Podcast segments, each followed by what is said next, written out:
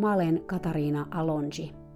Tervetuloa kuuntelemaan Hevonen opettajani podcast-sarjaa, jossa puhutaan kaikista niistä asioista, joita hevoset meille opettavat, sekä niistä viisaista hevosista, jotka sitä oppia meille antavat.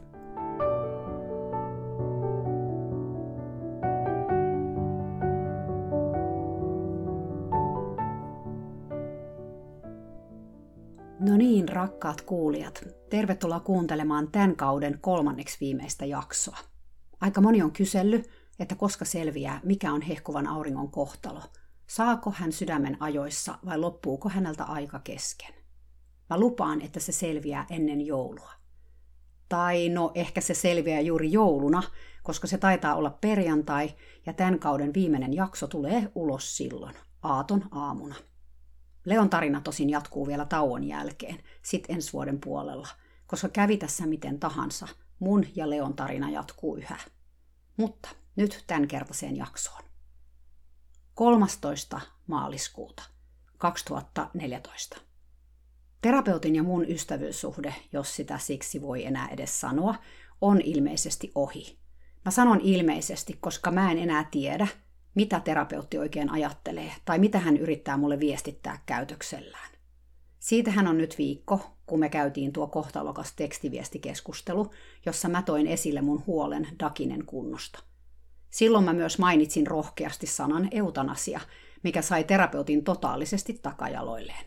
Hän kehotti mua tarkastelemaan itseäni ja mun motiivejani, sillä hänen mielestään oli pöyristyttävää, että kehtasin puhua hevosen lopettamisesta – Puhumattakaan nyt siitä, että mä tein sen tekstiviestissä, etenkin koska me oltiin hänen mielestään ystäviä. Terapeutilla ja mulla on eri käsitys ystävyydestä. Se on ainakin tullut selväksi.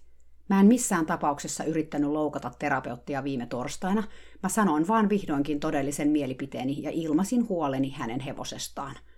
Mä en osaa kuvitella, että mun muut ystävät ottas näin suurta hernettä nenäänsä tollasesta keskustelusta – Toisaalta mä tiedän, että jos jotakuta heistä tahtomattani loukkaisin, me voitaisiin selvittää asia puhumalla. Mä myönnän, että mä olin aika suora terapeutin kanssa, kun me puhuttiin Dakinesta, mutta ainoastaan siksi, että hän ei suostunut alun perin kuuntelemaan mua tai ketään muuta. Ja hevonen oli tosiaan tuskissaan. No, mä en saa mun sanoja takaisin, enkä mä niitä edes haluaisi ottaa takaisin, koska ainakin osittain niiden ansiosta terapeutti on tilannut Dakinelle kipulääkkeen korvaavaa ainetta. Eli kaikki oli sen arvosta, sit kuitenkin. Nyt on vaan tämä pikku dilemma, eli terapeutti. Mä en ole kuullut hänestä viikkoon mitään. Hän ei ole tekstannut tai soittanut. Hän ei myöskään ole Facebookissa edes kommentoinut tai edes tykännyt mistään, mikä liittyy muhun. Hänhän on aiemmin ollut tosi aktiivinen mun kuvien tykkääjä, ollen yleensä ensimmäisten joukossa tässä suhteessa – mutta ei enää. Mä kävin jo tarkistamassa, että onko hän poistanut mut kaverilistoiltaan, mutta ei nyt sentään. Mä kävin myös ihan vartavasten tykkäämässä jostain hänen linkistään, sillä vaikka mä oonkin ottanut etäisyyttä tarkoituksella, mä en todellakaan halua olla kuten hän ja katkaista suhdetta toiseen ihmiseen täysin, vailla selityksiä. Siksi mä annoinkin tälle jutulle viikon aikaa. Mutta koska Leo elää edelleen terapeutin pihassa, mun mielestä olisi tärkeää pitää kuitenkin asialliset väliin häneenkin. Kun hehkuvalle auringolle tulee lähtö leikkaukseen, toivottavasti, mä joudun väkisin kommunikoimaan Leon asioista terapeutin kanssa. Johan tämä nyt on naurettavaa, jos me ei voida terapeutin mielestä edes moikata ohimennen. Eli mä päätin ottaa hänen tänään kontaktia, tavalla tai toisella. Mä menin heti aamutuimaan Leoa moikkaamaan ja mä hieman odotin näkeväni terapeutin, sillä yleensä hän ei lähde tallille ennen yhdeksää. Kun mä ajoin pihaan 15 vaille, auto oli kuitenkin jo poissa. Mä tein normaalit tallipuuhani ja otin sitten Leon pihatosta kävelylle. Ruoho kasvaa nyt täydellä teholla ja joka paikka on vihreänä, mikä on ihanaa. Tuo vihreys on yksi asia, jota mulla on Suomesta ikävä, sillä täällä on niin lyhyen aikaa vihreitä, etenkin jos on kuiva vuosi. Eli nautitaan siitä nyt, kun voidaan. Leo ainakin nauttii. Kymmenen jälkeen mä laitoin terapeutille tekstarin. Mä mietin kuumeisesti, mitä mä voisin hänelle kirjoittaa, joka olisi riittävän neutraalia. Mä päädyin seuraavaan tekstariin. Hei terapeutti, mitä kuuluu? Me ollaan nähty vähän aikaan. Mä olen nyt täällä tallilla Leon kanssa. Voisinko ottaa Dakinen pihatosta ulos ja harjata sitä vähän? Ei vastausta yli tuntiin, vaikka mä tiedän, että hänellä on puhelin aina mukana, kun hän ratsastaa Devin alla. Mä päätin jättää Dakinen pihattoon, koska mä en todella halua, että mua syytetään mistään, mutta mä harjasin sitä vähän sekä otin sen kaviot. Dakine itse oli tänään taas vähän huonompana kuin viikonloppuna, jolloin mä näin sen viimeeksi. Mä olin tallilla yli kaksi tuntia ja se liikkui siinä aikana ehkä 10 metriä yhteensä. Suurimman osan aikaan se seisoi paikoillaan sieraimet irvessä. Mä en voinut kuin vaan kuvitella, miten paljon sitä särkee jalkoihin. Mä lähdin tallilta kotiin. Mä laitoin ennen puolta päivää uuden viestin terapeutille. Koska en kuullut sinusta, en ottanut Dakinea pihatosta ulos. Harjasin sen kuitenkin ja otin kaviot. Toivottavasti tämä oli ok. Tunnin päästä mä saan vastauksen.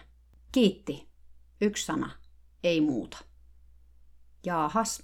No, kävipä ainakin selväksi, että terapeutti ei halua kommunikoida mun kanssa ollenkaan. Mutta olenko mä ainoa, joka ajattelee, että tämä on helvetin lapsellista toimintaa? Miten tällaisen kanssa edes toimitaan?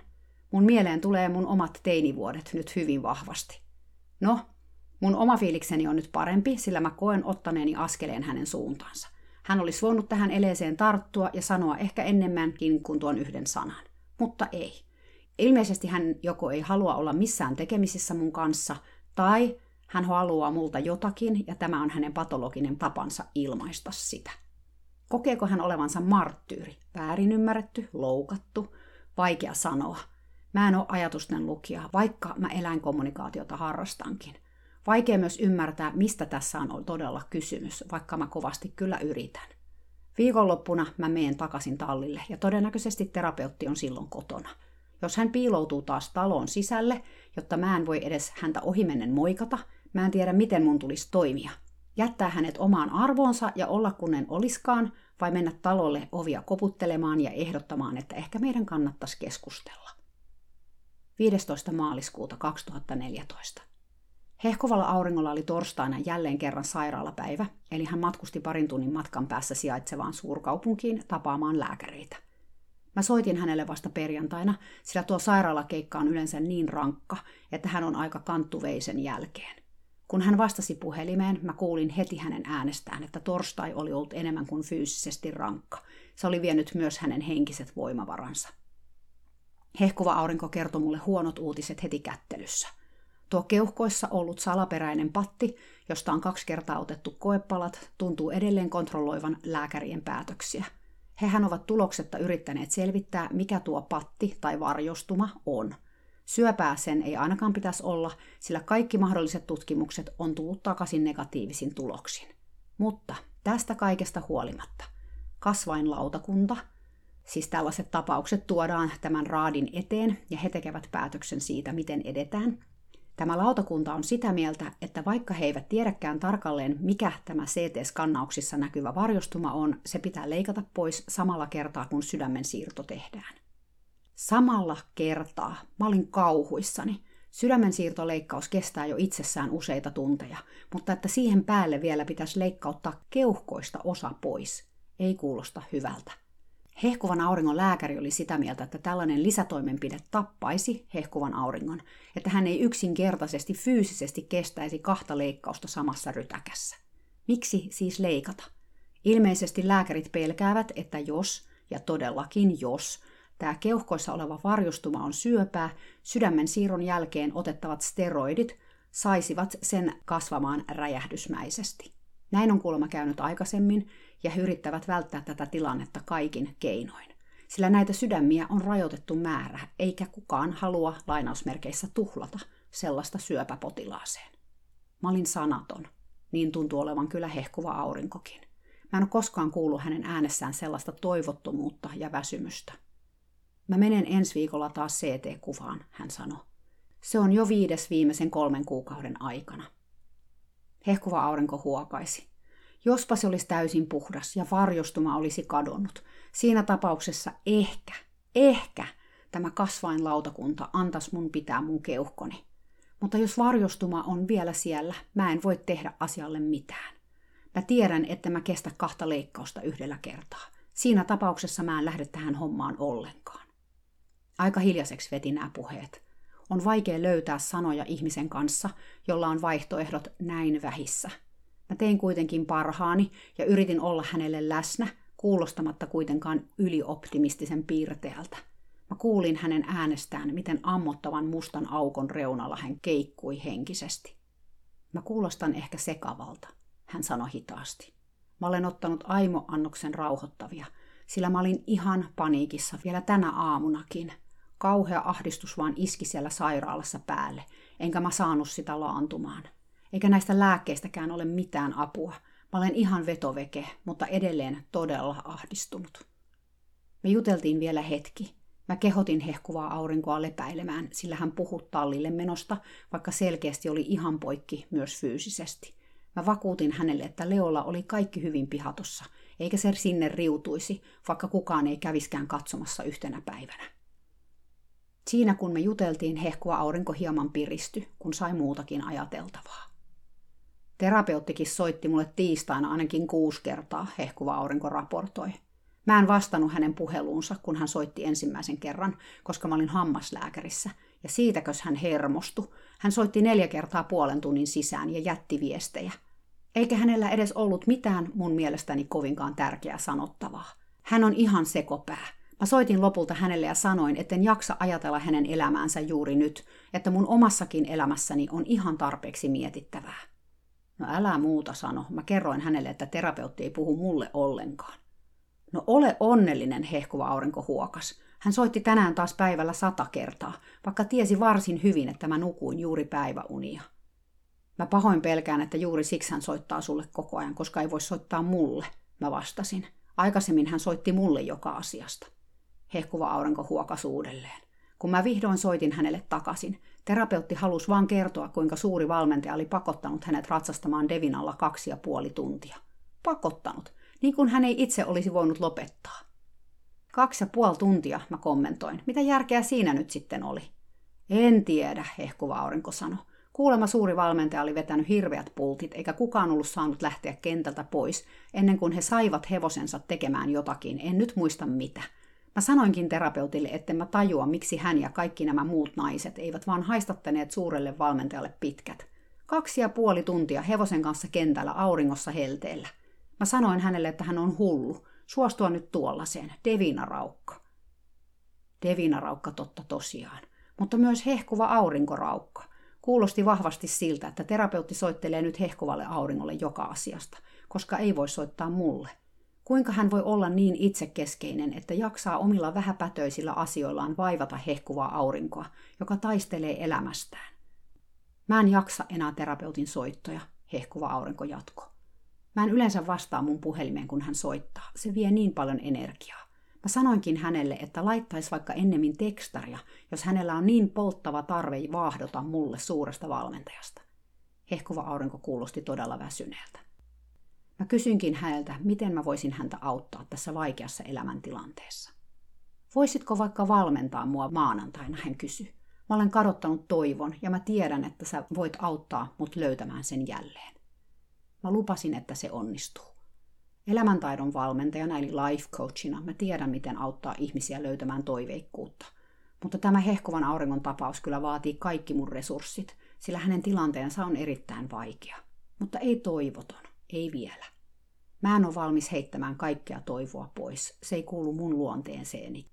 Ja jos mä oikein zoomaan pimeyteen, kyllä siellä joku valonpilkahdus näkyy.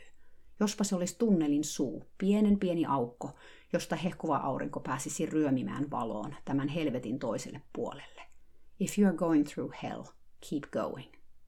17. maaliskuuta 2014. Tänään mä jouduin vihdoin kasvotusten terapeutin kanssa tai en joutunut, vaan itse järjestin tämän asian näin, sillä muuten me oltaisiin ilmeisesti jatkettu tätä kyttäys- ja mökötystaktiikkaa loppuelämämme. Kun mä menin tallille, hän ei ollut paikalla, mutta kun mä tein lähtöä, mä näin hänen autonsa pihassa. Hän näki kyllä mut ikkunasta, kun mä heilautin hänelle kättäni, mutta ei tehnyt elettäkään mun suuntaani. Joten mä marssin hänen avonaiselle takaovelleen ja kutsuin häntä nimeltä. Hän ilmestyi mun näköpiiriini ja siitä tavasta, millä hän nakkeli niskojaan, mä näin heti, että hän oli edelleen mulle vihanen ja loukkaantunut, eikä hänellä ollut aikomustakaan esittää toisin. Mä kysyin, mitä hänelle kuuluu, mutta hän ei vastannut, vaan ilmoitti, että meidän tulisi keskustella meidän edellisestä kanssakäymisestämme, eli niistä tekstiviesteistä. Mä vastasin tähän, että keskustellaan vaan, jolloin hän ilmoitti, että jos mä aion olla aggressiivisesti puolustuskannalla, me ei voitaisi keskustella. Aha, eli jos mä avaan suuni, mä olen puolustuskannalla. Hetki piti taas laskea sataan, että pysyin rauhallisena. Mä mielelläni keskustelisin tästä asiasta sun kanssasi neutraalisti ja hyvässä hengessä. Mä sanoin, vaikka mun mieleni teki ruveta kirkumaan siltä istumalta. Mä tajusin jo tässä vaiheessa, että tästä ei tulisi todellakaan mikään normaali keskustelu. Tai ehkä ei keskustelua ollenkaan. Mä olin valitettavasti oikeassa. Ensin terapeutti ilmoitti mulle, että mun käyttäytyminen oli naurettavaa. Hän oli kuulemma odottanut, että mä tulisin puhumaan hänen kanssaan. Mä sanoin siihen, että mä olin tullut tallille viime viikonloppuna, mutta häntä ei näkynyt, joten mä päättelin siitä, että hän halusi tilaa. Että jos hän jo silloin halusi jutella, niin hän olisi voinut tulla sen tekemään, eikä muun muassa soitella hehkuvan auringon puhelimeen kymmenen metrin päästä. Hän kielsi tehneensä näin koskaan. Mun mielestä oli sun velvollisuus tehdä aloite, hän sanoi, koska sinä olet se, joka loukkasi minua. Terapeutti ilmoitti olevansa sydänjuuria myöten loukkaantunut, että mä olin ollut niin tunteeton, että olin ehdottanut hänen hevosensa lopettamista. Ja vielä tekstiviestissä. Hän oli kuulemma lukenut tuon tekstiviestiketjun moneen moneen kertaan ja tullut siihen tulokseen, että mä olin tarkoituksella hänelle ilkeä koko sen keskustelun ajan ja että kaikki mitä siinä sanoin oli pahan suopaa ja tarkoituksellisen ilkeää. Hän ei olisi ikinä uskonut, että voisin olla näin julma, ja hän on järkyttynyt, että on voinut tehdä tällaisen virhearvion, ettei ollut aiemmin tajunnut, millainen julma ja tunteeton ihminen mä olen. Jaahas, mitäs tohon enää sitten lisäämään? Mä päätin kuitenkin yrittää hullu kun olen. Mä pysyin onneksi rauhallisena, vaikka mun teki mieli kuristaa koko tyyppi hiljaiseksi. Kun vihdoin sain suun vuoron, mä yritin selittää terapeutille, että mä en missään vaiheessa ollut halunnut loukata häntä. Koko tekstiviestityksen tarkoitus oli saada hänet kuulemaan, mitä mulla oli sanottavaa Dakinesta, josta mä olin huolissani, ja olen edelleen. Mitä? Olet siis sitä mieltä, että minä olen välinpitämätön omistaja, joka laimin lyö hevostaan. Terapeutti nyt jo melkein huusi ääneen. Kyllä, jos ihminen ei välitä hevosen kivuista, sanoisin, että hän on välinpitämätön. Mä vastasin niin rauhallisesti kuin mä kykenin. Mä olin päättänyt, että mä en perääntyisi tästä Dakinen kipujutussa milliäkään. Se oli tärkeää Dakinen kannalta. Muissa asioissa mä voisin antaa periksi, mä voisin pyydellä anteeksi, ihan mitä tahansa. Mutta Dakinen kipua mä en vähättelisi, tuli mitä tuli. Terapeutti mulkoili mua pitkään. Sitten hän sanoi, ettei halunnut jatkaa tätä keskustelua, jos mä ajoin olla tuolla lailla puolustuskannalla. Että silloin siitä ei tulisi mitään. Mä huomautin hänelle, että ehkäpä tämä puolustuskannalla olo myös koski häntä, että mä koin hänen olevan todella hyökkäävä tällä hetkellä. Sinä loukkasit mun tunteitani, hän huusi ja heitti kätensä ilmaan. Mä en ole hyökkäävä, mä olen vaan loukkaantunut. Jaahas, meillä vaan toisella näyttää olevan siihen oikeus, mä mietin mielessäni. Mä yritin parhaani mukaan kertoa hänelle mun omista ajatuksistani, mutta ne hän meni taas toisesta korvasta sisään ja toisesta ulos. Hän intti inttämistään, että mun pitäisi puhua asioista hänen kanssaan kasvotusten, ei tekstarilla. Mä mainitsin hänelle, että tässä Dakinen tilanteessa mä olin yrittänyt sitä, mutta hän ei ollut kuunnellut. Hän oli aidosti pihalla näistä mun puheistani. Milloin muka mä olin puhunut hänelle kasvotusten? Hän ei muistanut, että mä olin ollut samaisena tekstariaamuna käymässä tallilla. Vielä kun mä muistutin häntä siitä, hän intti, että asia ei ollut totta. Että mä ollut koskaan ehdottanutkaan eläinlääkärin kutsumista. Että mä edes ollut ollut paikalla. Miten tällaisen kanssa voi keskustella? Mä epäilen jo, että hänellä on jo jonkinnäköisiä muistikatkoja, vai olisiko kyseessä persoonallisuushäiriö. Vaikea sanoa, hän on ammatti-ihminen. Hän on. Hän myös kertoi etsineensä Dakinelle jo vuosia, vuosia jotakin lääkettä, jolla sen kipuja voisi lievittää. Ja nyt kuin ihmeen kaupalla, juuri viime viikonloppuna, hän oli löytänyt netistä tällaisen Inflamasaver-tuotteen. Ja kas kummaa, sitä sai aivan sattumalta tilata samasta paikasta kuin tuota Leon Lamina Saver-tuotetta. Mä yritin vetää keskustelua takaisin raiteille ja ilmoitin hänelle, että mä olin itsekin ollut hieman ihmeessäni hänen viesteistään, muun muassa siitä, että hän kehotti mua tarkastelemaan itseäni. Että tämä kuulosti vahvasti siltä, kuin hän ajattelisi olevansa mun yläpuolellani jollain lailla. Hän kielsi koskaan kirjoittaneensa mitään sellaista. Samaan hengenvetoon hän syytti mua uudelleen siitä, että mä olin loukannut häntä tahallaan. Mä sanoin hänelle jo sadatta kertaa ainakin, että en todellakaan ollut tahallaan häntä loukannut, että en osannut edes kuvitella, että hän näin valtavasti loukkaantuisi tuosta keskustelusta. Että mun oman kokemusmaailmani mukaan ihmiset eivät reagoi näin voimakkaasti tällaisiin asioihin. Tässä ei olekaan kyse sun kokemusmaailmastas, älä yritä kääntää tätä asiaa sinuun, hän huudahti. Kuinka et voinut ymmärtää, että tällainen asia olisi mulle sydäntä raastavan vaikea, kun juuri pari viikkoa sitten rakas Segoviani oli kuollut eläinlääkärin piikistä? Mä en vastannut tuohon mitenkään, vaikka mä ajattelin mielessäni, että ei se Segovia niin kauhean rakas silloin ollut, kun hän päätti sen myydä tuomarille, vaikka siinä ei ollut kerrassaan mitään muuta vikaa kuin ettei se ollut puoliverinen.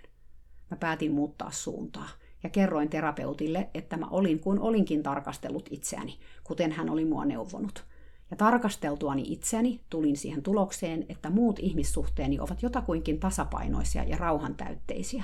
Siksi mä en todellakaan kaipaa tällaista draamaa elämääni. Älä yritä puhua muista ihmisistä.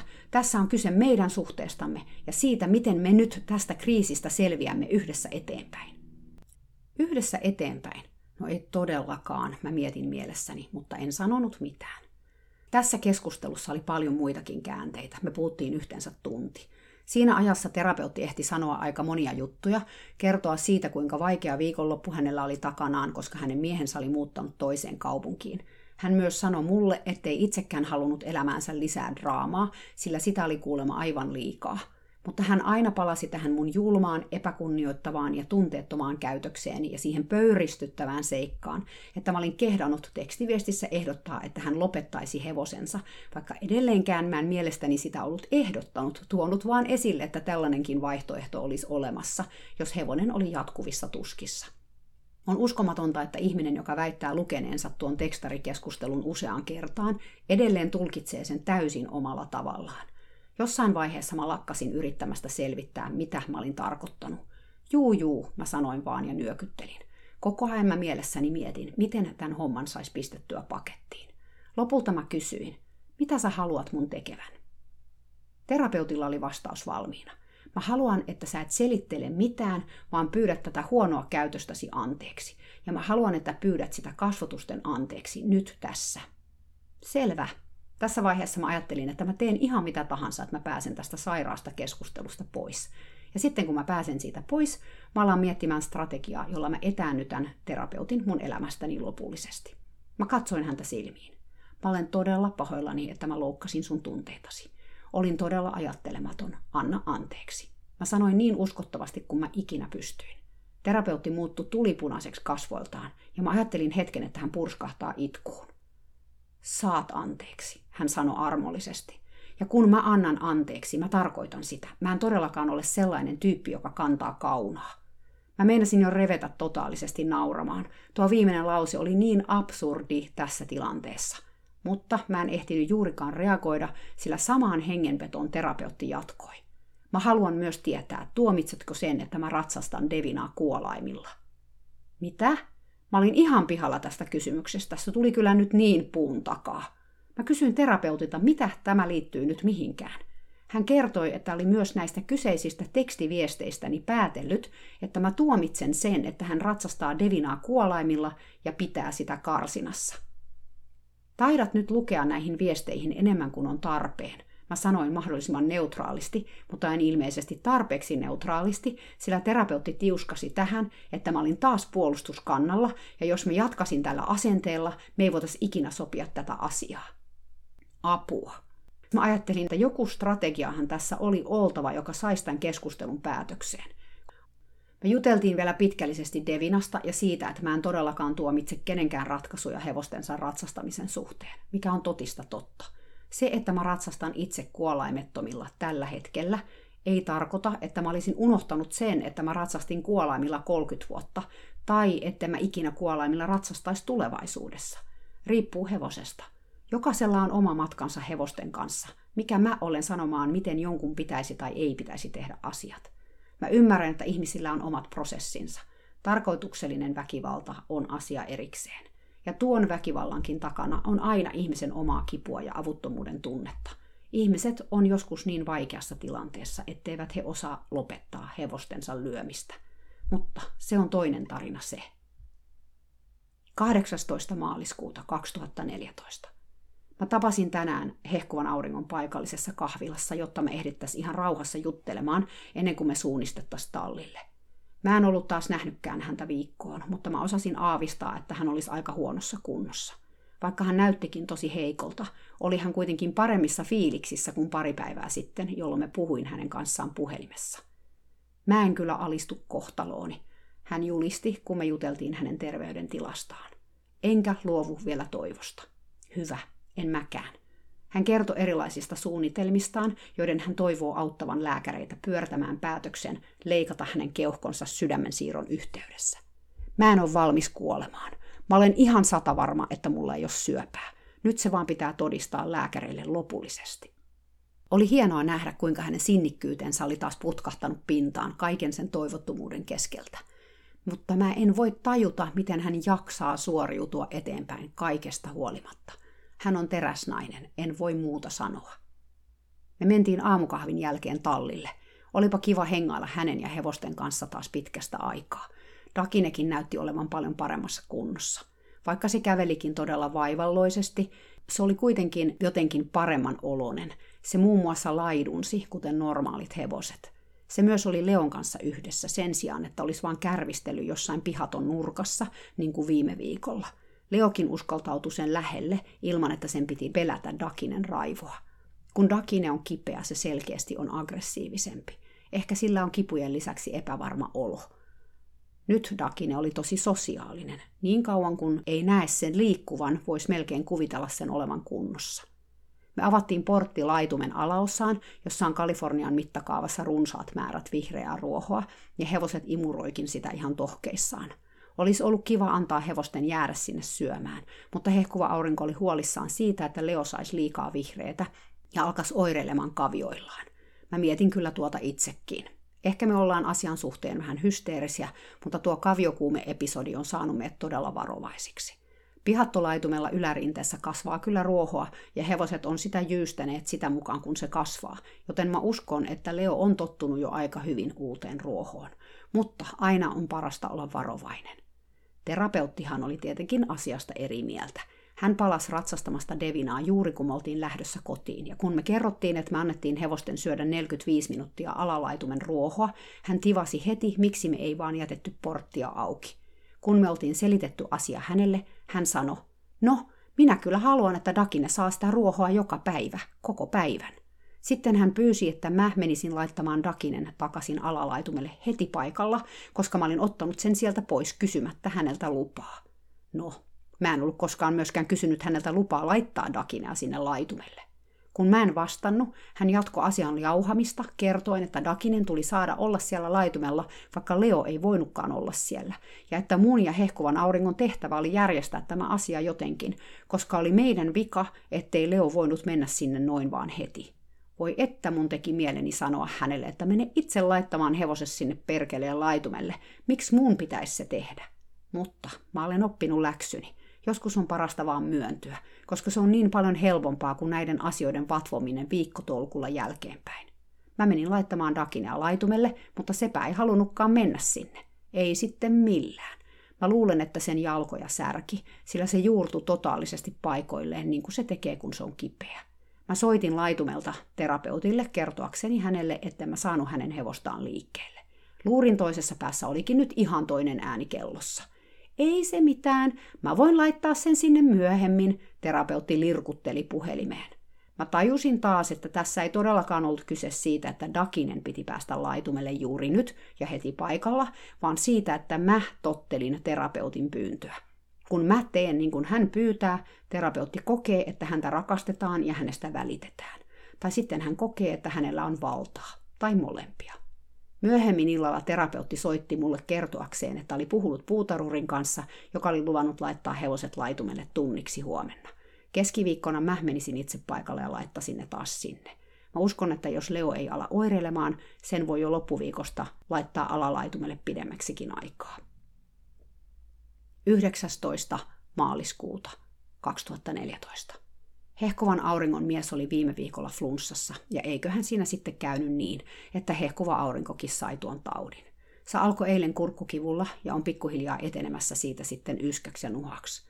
Mä en osaa edes kuvitella, millaista on sairastua flunssaan sydänvaivasena, sillä terveellekin ihmiselle se on erittäin epämiellyttävää. Hehkuva aurinko tuntuu olevan asiasta lähinnä ärtynyt, mutta mä itse olen todella huolissani. Mä toivon, että hän selviää tästä vaan säikähdyksellä, eikä tästä tuu sairaalakeikkaa. Onneksi mä olin jo alkuviikosta sanonut hänelle, että mä menen Leoa katsomaan tänään. Hehkuva aurinko ei ollut päässyt pihattolle sairastumisensa takia eilen, ja hän oli jo todella huolissaan Leosta. Hänestä tuntuu, että Leon luona pitää käydä joka päivä varmuuden vuoksi. Enkä mä ole varma, johtuuko tämä siitä, että hän ei luota terapeutin tai puutarhurin kykyihin arvioida hevosen kuntoa, vai siitä, että hän ajattelee, ettei Leo pärjää ilman meitä. Mun mielestä Leo ei ihmisseuraa kaipaile päivittäin, vaikka se sosiaalinen tyyppi onkin. Terapeutti taas lähetteli mulle jo ennen seitsemää aamulla tekstareita, kysellen milloin mä tulisin käymään. Näköjään me ollaan palattu takaisin lainausmerkeissä normaalikuvioihin. Mä vastailin yksi kantaan, enkä vahingossakaan kysynyt häneltä mitään henkilökohtaista, kuten mitä hänelle kuuluu. Mä sain kuitenkin selville, että hän olisi kotona yhdeksään asti, mutta sitten lähtisi ratsastamaan, ja mä päätin, että mä missään tapauksessa menisin Leon luo ennen yhdeksää. Mä odottelin kuitenkin ylimääräiset 20 minuuttia ennen kuin mä ajoin pihaan, sillä mun tavoitteeni on keinolla millä hyvänsä vältellä terapeuttia. Näin viikolla se on helpompaa kuin viikonloppuisin. Melkein heti mun saapumisen jälkeen nelihenkinen puutarhanhoitoon erikoistunut meksikolaismiesten joukko ajo pihaan. Sen lisäksi, että he leikkaa nurmikon, hoitaa kasveja ja putsailevat piha-aluetta, he myös siivoavat pihaton. Mikä tarkoitti sitä, että mun ei tarvinnut sitä tehdä. Yes, pihaton siivoamiseen voi hyvin mennä tuntikin mun aikaa, aikaa, jonka mä voisin hengailla Leon kanssa. Ja vaikka pihaton siivoaminen on mun mielestä ihan ok homma, joskus jopa tosi rentouttavaa, olisi tosi hienoa tietää, milloin nämä miehet on tulossa sen tekemään. Terapeutti ei kuitenkaan mulle tätä suostu kertomaan, vaikka mä kysyn sitä. Itse asiassa hän hermostuu, jos mä kysyn sitä, sillä jälleen kerran hänelle merkitsee paljon se, että mä siivoan pihattoa. Mä luulen, että se saa hänet tuntemaan itsensä tärkeäksi, koska hän kokee, että mä teen sen hänen vuokseen. Tai ehkä mä luen taas tähän liikaa. No, oli miten oli, tänään mun ei tarvinnut sitä tehdä. Vaikka terapeutti ei ollutkaan paikalla, hevoshammaslääkäri tuli 11 aikaan hoitamaan Dakinen hampaat, mikä oli loistava uutinen, sillä mä viikko sitten pohdiskelin sen syömistä ja sen hampaita. Kävi ilmi, että hammaslääkäri ei ollut käynyt sitä katsomassa yli vuoteen. Hän asuu Minnesotassa, jonne on jonkin verran matkaa täältä Kaliforniasta. Ilmeisesti tämä mies on joku hevoshampaiden kuru ja matkustelee ympäri Pohjois-Amerikkaa laittelemassa hevosten hampaita. Melkoinen persoonakin hän oli. Terapeutilta mä kuulin myöhemmin, että mies ei ollut vielä täyttänyt kuuttakymmentäkään, mutta hän näytti paljon vanhemmalta. Se johtui ehkä hänen hoitamattomasta ulkoasustaan, ylipainostaan ja puuttuvista hampaistaan. Assistenttina hänellä oli samanhenkinen nainen, jonka hampaat olivat vielä karmeammassa kunnossa. Hiuksetkin näyttivät ihan kuolleilta. Mun mielessä kävi, että hän oli ehkä huumeiden käyttäjä, sillä crystal meth-nimisestä kiteytetystä metamfetamiinista tulee juuri tuon näköiset syöpyneet hampaat ja hiukset. Kovia olivat kuitenkin molemmat, sekä assistentti että hammaslääkäri puhumaan. Mä en meinannut päästä kotiin tallilta ollenkaan. Heti kättelyssä kävi ilmi, että hammaslääkärillä on suomalaissyntyinen vaimo Minnesotassa, jossa he asuvat pienessä suomalaisyhteisössä. Puutarurin liittyessä joukkoomme hammaslääkärin jutut legendaarisista suomalaisista vaan yltyivät. Me ollaan kuulemma uskomatonta kansaa, jotka puurtavat miinus 20 asteen pakkasillakin teepaidassa, ja me tehdään töitä kohdusta hautaan niskalimassa vailla valituksen sanaa. Hänen jutuistaan tuli mieleen Koskela tuntemattomasta sotilaasta, ja Koskelan kuuluisaksi noussut lausahdus Koskela Suomesta syö rautaa ja paskantaa kettinkiä. Jep, me ollaan ilmeisesti hullun sisukasta kansaa, jolla on sairas huumorintaju. Jos olet herkkänahkainen, ei kannata hengailla suomalaisten kanssa. He sanovat asiat niin kuin ne ovat. Siinä ei kyllä kaunistella mitään, hammaslääkäri kertoi puutarhurille. No, terapeutti olisi ainakin ollut tuosta samaa mieltä. Kun mä olin kuunnellut näitä juttuja puoli tuntia, mun puhelin soi. Kukas muu kuin terapeutti soitti? Me vetäydyin kauemmaksi puhumaan hänen kanssaan. Oletko hevosten luona? Onko hammaslääkäri siellä? Hän tiukkasi. Mä kerroin, että tuossahan tuo oli. Mä olen yrittänyt soittaa hänelle, mutta hän ei vastaa puhelimeen. Voitko pyytää häntä soittamaan mulle? Lupasin välittää viestin. Kun mä kerroin hammaslääkärille, että terapeuttihan siellä soitteli ja sanoi soittaneensa useaan kertaan vailla vastausta, tämä kohautti olkapäitään ja hymyili vinosti. Joo, mä huomasin, että hän soitti, mutta en viitsinyt vastata. Hän ähkäisi ja hieroi parin päivän ikäistä parran sänkeään. Tuo terapeutti on ihan mukava ihminen, mutta mielestäni vähän liian kireä. Olen jo vuosia hoitanut hänen hevostensa hampaat, ja jos joka kerta vastaisin puhelimeen, kun hän soittaa, en muuta ehtisi tekemäänkään. Soitan hänelle, kunhan tästä kerkeän. Oikea asenne tuolla ukolla terapeutin suhteen. Täytyypä pistää korvan taakse. Mä olisin ehkä itsekin voinut olla vastaamatta tuohon hänen puheluunsa ja antaa hänen hermoilla tallilla itsekseen hammaslääkärin perään. Mä taidan edelleen olla aivan liian kiltti ja niin perkeleen avulias. Mitähän tässä täytyy tehdä, että mä osaisin toimia toisin? Olla ehkä enemmän suomalainen, jos tuolta hammaslääkäriltä kysyttäisiin. 21. maaliskuuta 2014. Eilinen päivä oli hyvin vaikea hehkuvalle auringolle. Mä päättelin tämän pelkästään siitä seikasta, että hän ei halunnut puhua puhelimessa ollenkaan. Me vaihdettiin kuitenkin muutama tekstari, jossa hän totesi olevansa aivan lopussa sekä ruumiillisesti että henkisesti. Musta tuntuu, että mä olen juuttunut keskelle sadistista tosi TV-sarjaa, hän kirjoitti. Ainakaan huumorin tajuaan hän ei ole menettänyt tämän kaiken keskellä, vaikka ehkäpä se alkaa olemaan hieman sarkastista. Hän pyysi mua menemään Leolua tänään perjantaina – Hänellä itsellään oli kauhea ikävä hevostaan, ja mä uskon, että tämä saa hänet tuntemaan, että hänen hevosensakin ikävöi häntä ihan yhtä lailla. Hehkuva aurinko on myös tottunut käymään tallilla joka päivä, sillä asuhan Leo aikaisemmin karsinassa, jossa sen ulkoilu oli vaan ja ainoastaan ihmisten käsissä. Totta kai se ilahtui nähdessään mut tai hehkuvan auringon, sillä se tarkoitti sitä, että se pääsi ulos sellistään. Nyt kun se asuu ulkona yöt ja päivät, ja voi itse valita missä ja miten se liikkuu, se tarvitsee meitäkin paljon vähemmän. Tämä seikka on hehkualle auringolle helpottava, mutta toisaalta myös erittäin vaikea. Ei ole helppoa luopua statuksestaan hevosen elämän keskipisteenä. Varsinkin kun tämä hevonen on hänelle itselleen se tärkein maailmassa. Mä uskon, että se on osa syy, miksi hän kokee, että Leo on käytävä katsomassa joka päivä, sillä hän peilaa omia tuntemuksiaan hevoseen. Mä menin siis Leoa moikkaamaan tänään aamulla – Terapeutti on yleensä töissä perjantai-aamuisin, mutta ei tällä kertaa. Auto oli pihassa, mikä ei mua kauheasti ilahduttanut. Onneksi häntä ei näkynyt missään, vaikka mä kävin kohteliaisuudesta kuikuilemassa takaovella. Hän ilmestyikin tunnin päästä talostaan ulos ja huusi mulle terassiltaan. Mä en odottanut näkeväni sua täällä tänään. Mä en ole varma, oliko hän ilahtunut vai ärtynyt. Hän kuitenkin käveli mun luokse pihaton eteen ja mä arvasin, että hän haluaa jutella – hän näytti aika väsyneeltä ja tuskaseltakin, mutta mä en kuitenkaan kysynyt, mitä hänelle kuuluu. Mä en vaan kykene menemään sille alueelle enää. Jos Pirulle antaa pikkusormen, se vie koko käden, ja terapeutin tapauksessa loputkin minusta. Me juteltiin niitä näitä hevosista. Hän kertoi Devinan olevan superkunnossa, mikä ilmenee sillä, että sen ratsastaminen on alkanut tuntumaan siltä, kun istuisi pommin päällä. Se on samalla sekä ihanaa että pelottavaa, terapeutti sanoi. Tuntuu kuin se olisi räjähtämispisteessä, Mä joudun juoksuttamaan sitä puoli tuntia joka päivä ennen kuin mä nousen sen selkään. Ja ruokiakin piti säätää. Hän kuulosti ylpeältä. Ei uskoisi, että sekin on jo 19-vuotias. Mä kuuntelin neutraalina hänen juttujaan ja hymisin väliin oikeissa kohdissa. Me ollaan Devinan kanssa lähentyneet entisestään, terapeutti jatko. Nyt jos mä hipasenkin Devinaa sormellani, kun mä harjaan sitä, se siirtyy heti pois mun tieltä. Se toimii kuin ajatus, ja se on ihanaa. Meillä on tosi hyvä suhde. Hän demonstroi Dakinen kanssa, joka oli tullut aidalle katsomaan, josko porkkanoita olisi jaossa. Katso, jos kosken Devinaa näin, hän laittoi sormenpäänsä Dakinen takapuolen päälle. Se väistää heti, vaikka mä en juurikaan koske sitä. On mielenkiintoista kuulla ihmisten ajatuksia siitä, millainen on hyvä suhde hevoseen. Terapeutille tämä selkeästi tarkoittaa sitä, että hevonen tottelee hänen jokaista pyyntöään ja ajatustaan välittömästi. Mulle itselleni tällainen käytös hevosen puolelta ei tarkoita muuta kuin sitä, että hevonen on tottelevainen, että se on koulutettu reagoimaan pienimpäänkin pyyntöön, mikä taas voi tarkoittaa useitakin asioita riippuen siitä, miten tämä koulutus on tehty, hyvässä vai huonossa hengessä. Mielenkiintoista kuitenkin pohtia tätä ajatuskulkua.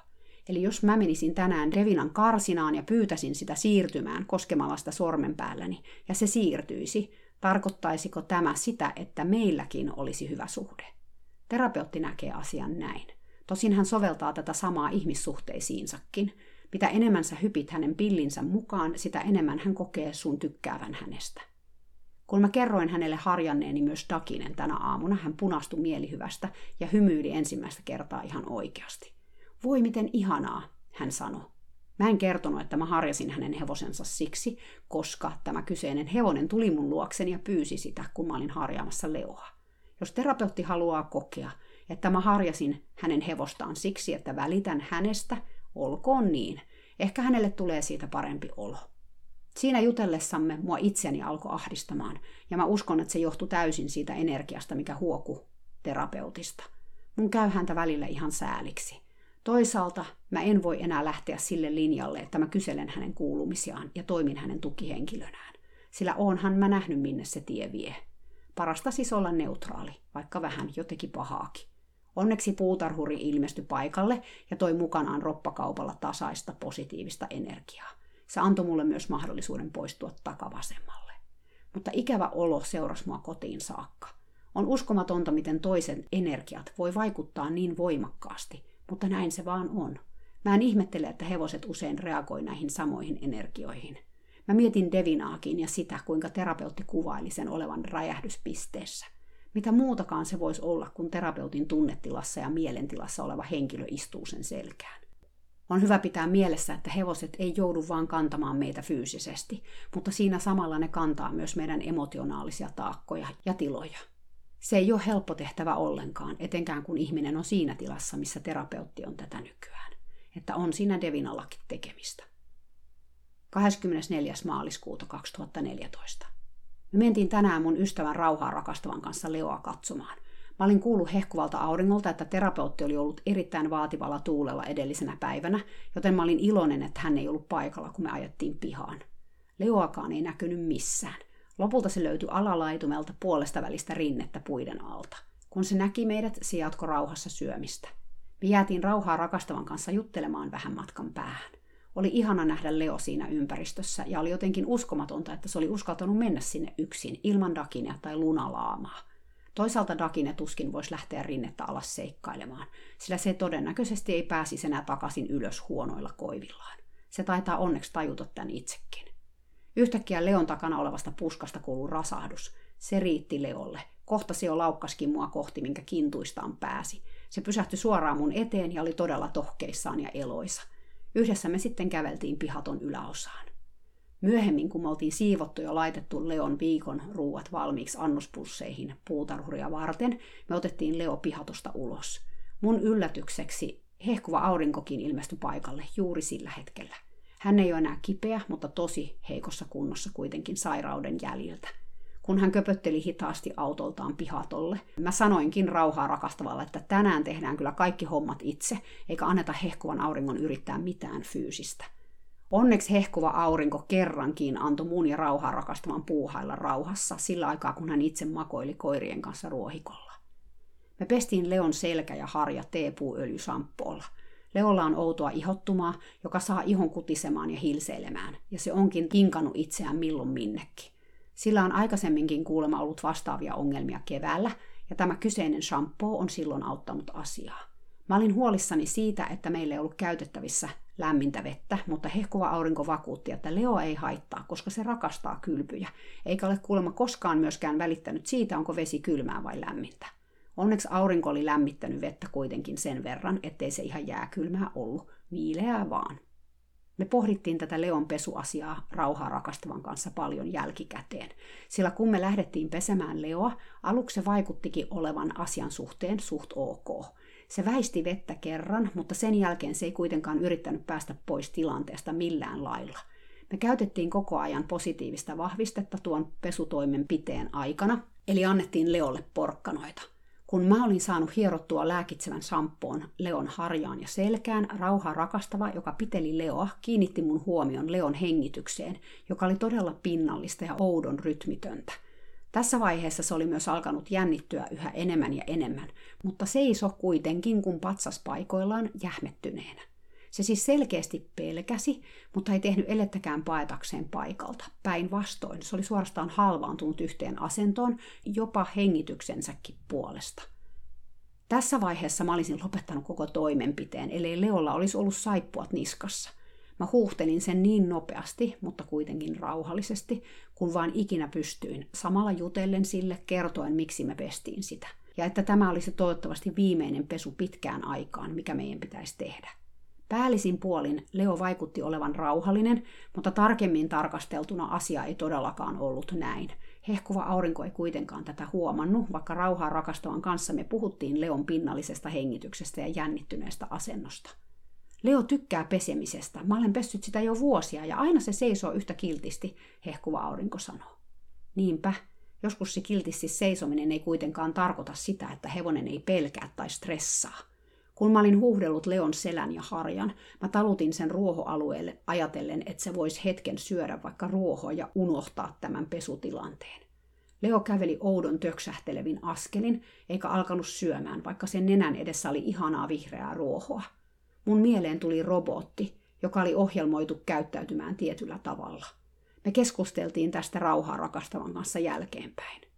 Leo oli aivan kauhuissaan pesutilanteessa, mutta ei kuitenkaan tehnyt elettäkään päästäkseen siitä pois, rauhaa rakastava pohti. Niinpä, mä säestin. Oli kun Leo olisi joskus oppinut, ettei kannata räpistellä vastaan, joten se ikään kuin halvaantui pelostaan huolimatta paikoilleen. Mutta se oli myös kutakuinkin koko ajan läsnä. Usein hevoset tässä tilanteessa vaipuu opittuun avuttomuuteen. Ehkä se onkin niin tehnyt aikaisemmin, mutta nyt kun se on elänyt vapaampaa elämää, se ei enää siihen kyönnykkään tuossa tilanteessa ja kaikki sen pelot tuli pintaan yhtä aikaa. Pelkoonhan on olemassa neljä vaihtoehtoa. Fight, eli taistele, flight, eli pakene, tai freeze, eli jähmety. Tämä kolmas oli selkeästi Leon moodi tässä pesutilanteessa. Sitten on vielä flop, eli totaalilamaannus, jossa eläin menee ihan kokonaan veltoksi. Mä luulen, että kun Leoa on aikaisemmin pesty, se on saattanut olla paljon enemmänkin veke henkisesti kuin mitä se oli tänään. Ja ehkä tämä olikin ensimmäinen kerta pitkään aikaan, että se olikin suht tietoinen pesu tapahtumasta, kun se ei ollutkaan niin syvässä poissa olevassa tilassa kuin yleensä. Kun ruohon syömisen jälkeen me otettiin Leo vielä kavioiden puhdistukseen, se oli edelleenkin pelokas ja aivan erilainen kuin yleensä tuossa kavioiden putsaustilanteessa – se kuitenkin rentoutui silmin nähden, kun mä nostin ekan kavion. Ilmeisesti tuttu rutiini sai sen jotenkin löytämään itsensä. Kaviokuvioiden jälkeen mä laitoin Leon takaisin pihattoon, ja vaikka se olikin jo paljon rennompi, se siinäkin tilanteessa oli edelleen huomattavasti jännittyneempi kuin koskaan aikaisemmin. Se käveli jotenkin oudosti pienillä askelilla tököttävin jaloin ja pelästy, kun Marley-koira juoksi alas rinnettä, ja yleensä tämä on asia, mihin Leo ei reagoi ollenkaan. Kun mä päästin sen vapaaksi, käveli pari metriä ja jäi seisomaan oudon passiivisena paikoilleen, kaula suorana. Juuri tämä lautamainen kaula on yksi tuon opitun avuttomuuden merkeistä. Mä poistuin paikalta ja Leo jäi noin kymmeneksi minuutiksi seisomaan niille sijoilleen. Jossain vaiheessa se kuitenkin havahtui ja köpötteli heinäkasan luo syömään. Nyt mä mietin, että mitä hän tälle asialle voisi tehdä. Mä olen kyllä tajunnut, että vaikka Leo ei näennäisesti kärsinyt tuosta tallielämästä ja karsina asumisesta, se kuitenkin teki hidasta kuolemaa omassa pienessä sielussaan. Nyt kun sillä on ollut niin paljon enemmän vapautta, esille on alkanut kuoriutumaan veikeä eloisa hevonen. Siinä mukana on kuitenkin tullut pintaan kaikki ne vaikeat asiat, mitä Leo on pidellyt sisällään kaikki nämä vuodet. Voi olla, että sitä on hirvittänyt pesutilanteessa, mutta sillä ei ole ollut vaihtoehtoja – voi olla, että satulointi on ahdistanut, mutta se on ollut sidottuna molemmilta puolilta. Voi olla, että monia muitakin asioita on tehty sille vastoin sen tahtoa, ilman että se on kokenut voivansa niitä vastustaa. Tällaisesta elämästä tulee kauhea sisäinen stressi. Mä olen nähnyt ja tuntenut hevosia, jotka on kokenut opitun avuttomuuden, jotkut hyvinkin voimakkaana ja syvästi. Kun nuo samaiset hevoset on päästetty elämään ympäristöön, jossa ne on itse voinut hallita suurinta osaa elämästään – eli syö milloin haluaa, seisoo sateessa jos haluaa, liikkuu milloin haluaa ja niin edelleen. Kaikki ne traumat, joita ne on piilotellut koko ikänsä, onkin noussut pintaan ja ne on lainausmerkeissä yhtäkkiä alkanut pelkäämään asioita, jotka aikaisemmin tuntu olevan niille helppoja. Loimitusta, satulointia, harjaamista. Maailma onkin näyttänyt ihan erilaiselta hevoselle, joka on näissä tapahtumissa läsnä ja jonka aistit on herännyt eloon. Leoa on aina kuvattu sanoilla kiltti ja pommin varma. Ehkä se on tätä kaikkea ollut, mutta onko se oikeasti pelännyt moniakin asioita? Mutta koska se ei ole voinut niille mitään, se on hyväksynyt kohtalonsa poistumalla henkisesti paikalta. Mä itse olen vahvasti sitä mieltä, että Leolla on joku prosessi meneillään. Mä olen niin pahoillani, että mä jouduin pesemään sen tänään. Jos mä olisin tiennyt, miten se siihen reagoi, mä olisin jättänyt sen tekemättä. Tosin mä en tiedä, miten selittää tätä kaikkea hehkuvalle auringolle. Mä olen yrittänyt varovasti tästä puhua jo silloin, kun Leolla ilmeni pelkoa riimua kohtaan, mutta hän ei ymmärtänyt ollenkaan, mistä mä puhuin.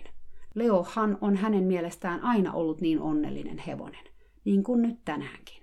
Mä sain vielä illalla hehkuvalta auringolta viestin, jossa hän sanoi, Leo niin nautti tänään siitä, että sillä oli sun ja rauhaa rakastavan jakamaton huomio ja siitä, kuinka te sitä puunasitte.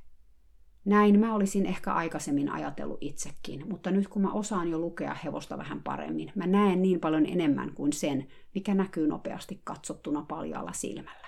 Tieto lisää tuskaa, ei voi muuta sanoa. Toisaalta se voi myös lisätä ymmärrystä. Ja ymmärryksen kautta myös voi sitten lisätä hevosen hyvinvointia. 26. maaliskuuta 2014. Mä en ole käynyt tallilla sitten sunnuntain, mutta Leo on ollut mielessä sitäkin enemmän. Kovasti on mietityttänyt tuo sen sunnuntainen käytös ja sen syyt ja seuraukset. Vaikka mä oon jo pitkään tajunnut, että monen hevosen elämässä tapahtuu asioita, jotka aiheuttaa niille jonkin asteista traumaa, mä en sitten kuitenkaan ollut täysin käsittänyt, että tämä voisi myös tarkoittaa Leoa. Kuten mä taisin aikaisemmin mainita, karsina-elämässä Leo vaikutti kutakuinkin tasapainoiselta, joskin jonkun verran alistuneelta tyypiltä. Nyt kun se on asunut pihatossa ja sitä ei ole ratsastettu, se on pikkuhiljaa muuttunut paljon eloisammaksi kuin ennen. Jopa hehkuva aurinko on huomannut tämän positiivisen muutoksen. Tämä tasapainoisempi Leo on selkeästi suora seuraus siitä, että Leo saa elää hevoselle luonteenomaista elämää lainausmerkeissä vapaana lajitoverin kanssa. Tietty tämä vapauskin on suhteellista, sillä onhan se edelleen kuitenkin aidatulla alueella, mutta tajuatte varmaan mitä mä tarkoitan. Mutta tällä autonomialla on kääntöpuolensakin. Jostain syystä tämä tasapainoinen elämä mahdollistaa sen, että ne asiat, joita Leo on joutunut kestämään vastoin tahtoaan edellisessä elämässä, voi nousta pintaan ja purkautua, kuten sunnuntaina nähtiin. Mä mietin nyt vaan, että mitä kaikkea sen psyykkeestä vielä me saadaankaan oppia tulevaisuudessa. Mielessä on käynyt, että tämä on vaan sitä jäävuoren huippua. Täytyy myöntää, että mä olin hieman yllättynyt sen reaktioista sunnuntaina. Mä olen nähnyt niin monia henkisesti rikkinäisiä hevosia viimeisen kymmenen vuoden aikana, ja mä olin jotenkin ajatellut, että Leo ei ole yksi niistä. Että se on tasapainoinen ja terve ruumiin ja sielun voimiltaan. Mutta ehkä se ei olekaan. Ehkä mikään hevonen, joka on ihmisten kanssa joutunut tekemisiin, ei voikaan olla. Kauheata, miten kyyniseltä toi kuulostaa. Mutta mitä jos se onkin totta? Mitä jos me ymmärretään niin vähän näiden eläinten psyykkeestä, että me tahtomattamme särjätään aina niiden sisällä jotain pysyvästi, kun me joko opetetaan tai pakotetaan ne elämään meidän maailmassa, meidän säännöillä. Tällaisia täällä pohdiskelen ennen nukkumaan menoa. Mahtaako uni tulla ollenkaan? Huh, taas näitä mun juttuja tuossa lopussa. Mä olin aika pimeässä paikassa välillä noihin aikoihin, ja mä mietiskelin sitäkin, että onko meillä edes oikeutta olla hevosten kanssa. Se johtui pitkälti siitä, että kun mä tapasin mun oman hevoseni Lilon, mun silmät oli vaan puoliksi auki, jos sitäkään. Lilon kautta ne aukes kyllä niin auki, kun silmät voi aueta. Sitten kun tulee tietoiseksi jostain asiasta, näkee niitä asioita ihan joka puolella. Englanniksi sanotaan, että when you have a hammer, everything looks like a nail. Eli kun sulla on vasara, kaikki näyttää naulalta. Mä olin ehkä vähän tuossa vasara-naulatilanteessa noihin aikoihin monen asian suhteen.